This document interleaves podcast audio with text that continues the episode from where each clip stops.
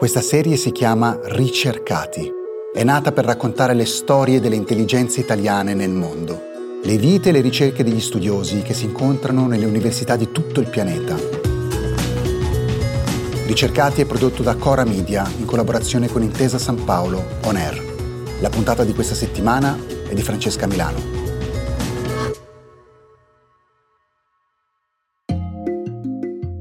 Nella vita delle persone c'è un filo spesso invisibile. Un filo che conduce dal presente al futuro, che ci guida verso quello che ci aspetta. Il filo di Valentina Cipriani parte sui campi di atletica, tanti anni fa, quando lei era solo una ragazzina, ma in realtà era già una promessa del lancio del martello. Eccolo lì il filo, lo sport. Valentina ha lasciato i campi di atletica, ma ha portato quella passione nei suoi studi laureandosi con una tesi in statistica nella quale ha modellizzato la performance atletica di un gruppo di nuotatori.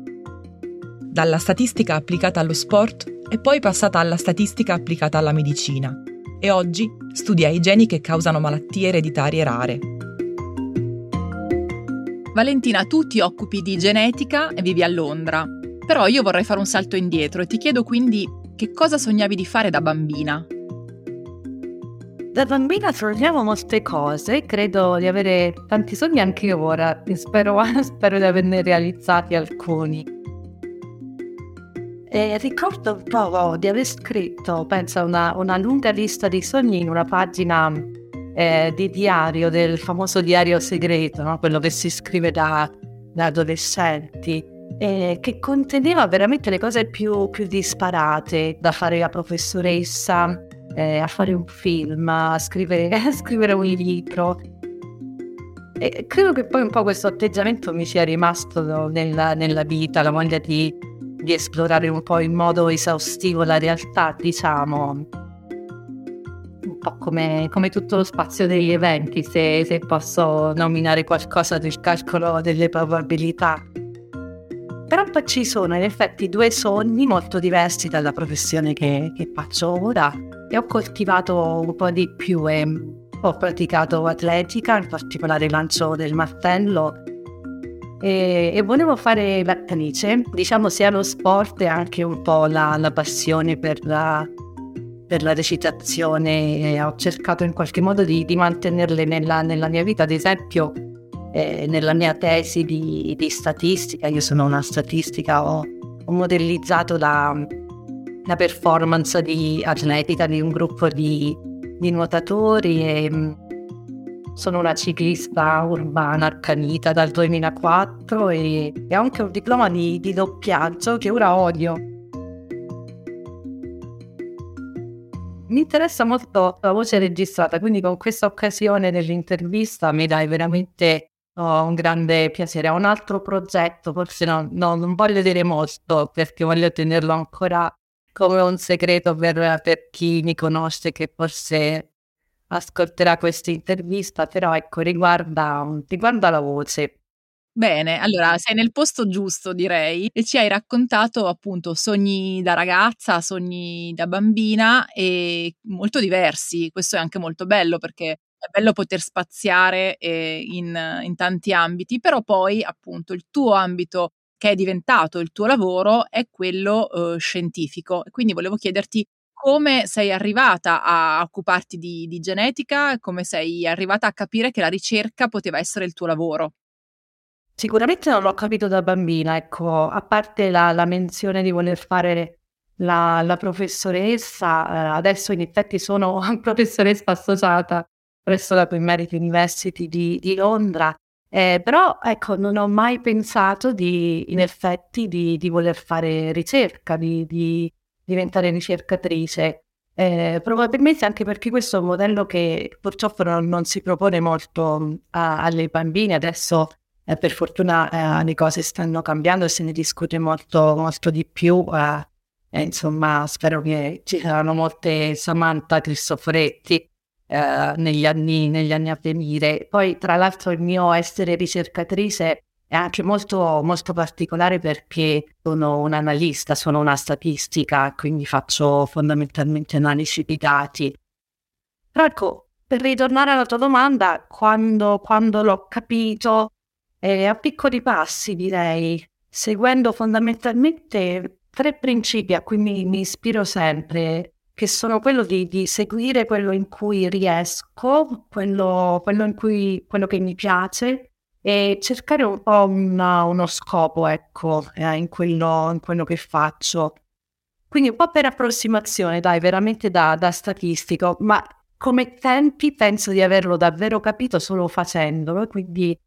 in un tempo abbastanza avanzato, cioè quando ho scelto poi di fare il dottorato e ho iniziato i primi anni di ricerca di postdottorato. Senti, ricostruiamo però come sei arrivata a fare questo lavoro e quindi qual è stato il tuo percorso scolastico e lavorativo. Io ho studiato appunto il liceo scientifico seguendo credo la mia passione per la matematica e poi ho, ho una laurea in, in statistica eh, materia applicata allo sport che ho effettuato nell'ultimo periodo in Francia. Eh, ho passato tre mesi in Francia per finire la tesi, quello è stato il primo momento, il mio primo contatto, la mia prima esperienza con, con la uh, cosiddetta vita, vita all'estero ehm, in un laboratorio di fisiologia dello sport. E poi però uh, di nuovo non avevo subito pensato di, di, applicare la statistica alla medicina, anzi ho un po' seguito i consigli così che arrivano da, dagli amici, dalla famiglia, di, di, cercare un lavoro che desse un po' di sicurezza finanziaria, economica, come dire. E il mio primissimo lavoro, pensa, fu per la, l'Istituto Centrale dei Crediti Cooperativi come analista quantitativa e durai 12 giorni, eh, fino a quando una notte piansi e andai al mio al capo dell'epoca dicendo che avevo commesso un errore di valutazione, che quel lavoro non faceva per me. E poi, ecco, mi ricordai di, di una considerazione fatta da una mia amica, una mia carissima amica compagna di università, che adesso sento ancora Chiara, Chiara Coniricci, eh, che mi disse, ma non sarebbe bello applicare la statistica eh, alla medicina? E quindi poi da lì inizi a cercare un, um, un master eh, che non trovai, ma uh, trovai un annuncio per una selezione eh, scaduta per una borsa di studio per uh, studiare la genetica della, della sclerosi multipla. Eh, era a Pavia, quindi si trattava di, anche di spostarsi a Pavia e comunque l'annuncio era scaduto, però scrissi una lettera a quanto pare così appassionata alla, all'attuale, alla, alla, professoressa dell'epoca che lei volle comunque vedermi. E quindi poi da lì iniziò tutto, mi, mi, spostai a Pavia e dopo il primo anno di borsa di studio feci il concorso per, per il dottorato, eh, un dottorato in, in, sanità pubblica con un'applicazione in, in epidemiologia genetica. E quindi lì poi presi diciamo la strada, la strada della genetica Però ecco, dopo due anni avevo sviluppato un po' l'esigenza di, di vedere altro e ci fu la possibilità di andare, sì, nel, di nuovo nel famoso estero e, e scelsi Londra che eh, ai tempi invece dell'università avevo scartato pensando fosse la Londra grigia. Invece eh, mi attese un sole bellissimo e da lì insomma mi innamorai di Londra e no, non me ne andai più. Avevo chiesto Avevo chiesto sei mesi, pensa, ma eh, poi estesi la permanenza mh, mm, a un anno e a quel punto anche la mia professoressa di dottorato, insomma, eh, capì che, che, mi aveva in qualche modo persa. E concluse quindi il dottorato lì eh, all'Imperial College di Londra come studentessa in visita. Trovai il mio primo postdoc, quello che si definisce nel gergo di ricerca postdottorato, di nuovo anche un po' per, per una casualità, una stranezza, cioè perché andai a parlare con un professore che, aveva, che mi era stato segnalato dal mio collega come un professore molto bravo, che apparentemente aveva l'opportunità di un, per un secondo dottorato e quando andai da lui, lui rimase un po' uh, sorpreso perché mi disse: Ma sai, un secondo dottorato di solito non si fa e forse dopo la grande fatica che hai fatto non, non sarebbe neanche il caso.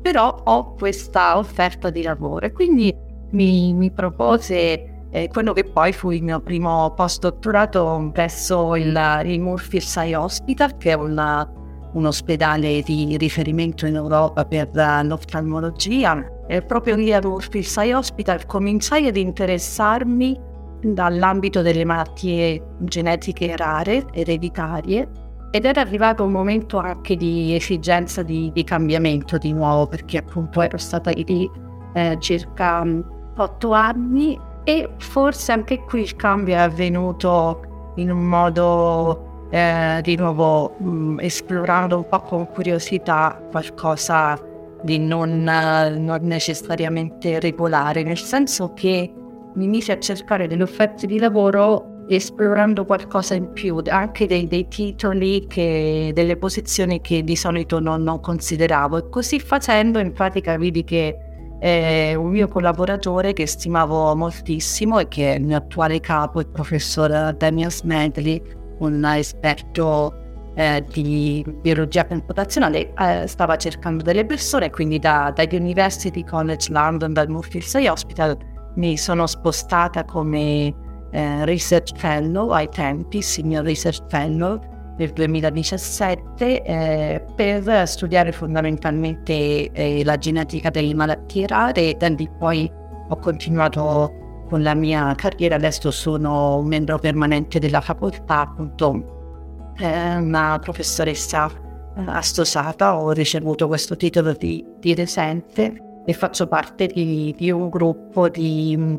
eh, cosiddetta bioinformatica traslazionale, ovvero facciamo analisi di dati um, con la speranza diciamo di eh, ricevere dei risultati che possono essere tradotti in beneficio del, del paziente. Allora, eh, appunto, sono temi molto complessi, però ti chiederei di spiegarci in maniera semplice di che cosa ti stai occupando in questo specifico periodo, cosa stai ricercando, su cosa ti stai concentrando. Io cerco i geni che causano uh, malattie rare ereditarie ovvero che si trasmettono da, da genitori a figli. Questo tipo di analisi avviene confrontando il, uh, il DNA uh, di un gruppo di persone affette da una certa malattia con il DNA di persone che invece eh, sono cosiddette sane o che comunque non hanno quella malattia di, di interesse.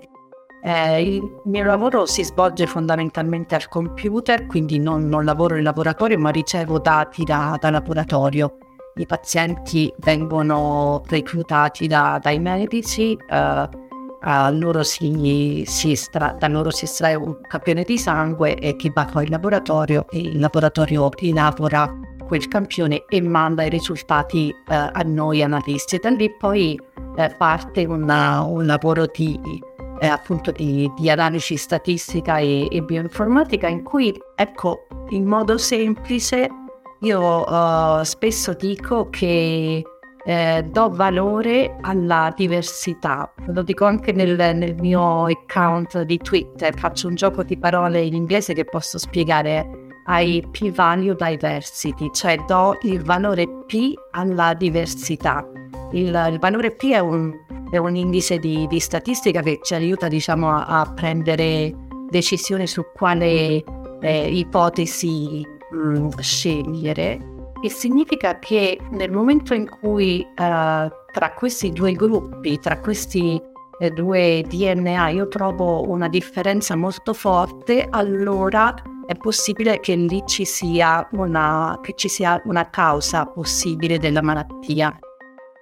Ed è un progetto secondo me anche molto bello per la vita, un insegnamento di vita perché veramente ci dice che è dove c'è differenza che, che c'è informazione.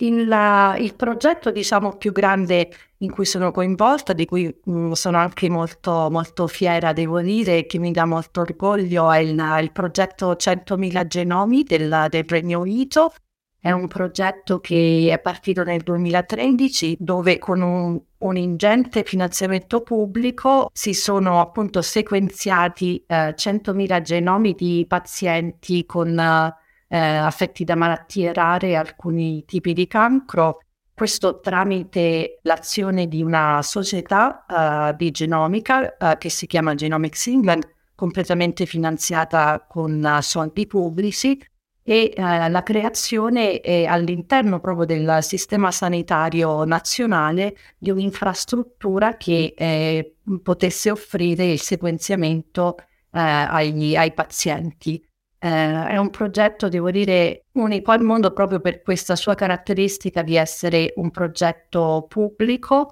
e diciamo pone l'Inghilterra veramente eh, al, al, primo posto nella, nella genomica eh, medica. Adesso loro hanno l'obiettivo di eh, sequenziare eh, 500.000 genomi entro il 2024 e poi nel futuro di offrire il sequenziamento eh, del genoma a ogni, a ogni nuovo nato. E io mi sono occupata naturalmente insieme a centinaia di altri colleghi e analisti, eh, in particolare della, dell'analisi che si occupa di, di cercare nuovi geni di malattia, insomma geni che appunto non si conoscono come responsabili di, di malattie perché purtroppo la gran parte di, di, questi pazienti aspetta moltissimi anni prima di ricevere una diagnosi genetica e molti di loro anche per tutta la loro vita uh, non riescono ad ottenerla. Quindi abbiamo detto che appunto sei arrivata a Londra, pensavi inizialmente che Londra fosse la grigia Londra, invece poi ti ha conquistata, ci sei rimasta e a questo punto vorrei chiederti quali sono le tre cose che hai imparato vivendo all'estero. Dico spesso che l'estero non, non è un solo, un solo paese, immagino ci siano delle cose in comune anche eh, con altri posti. Però ecco Londra, che appunto non è la Londra grigia e piovosa, mi ha insegnato mm, un concetto che posso mettere all'interno del, anche della mia statistica e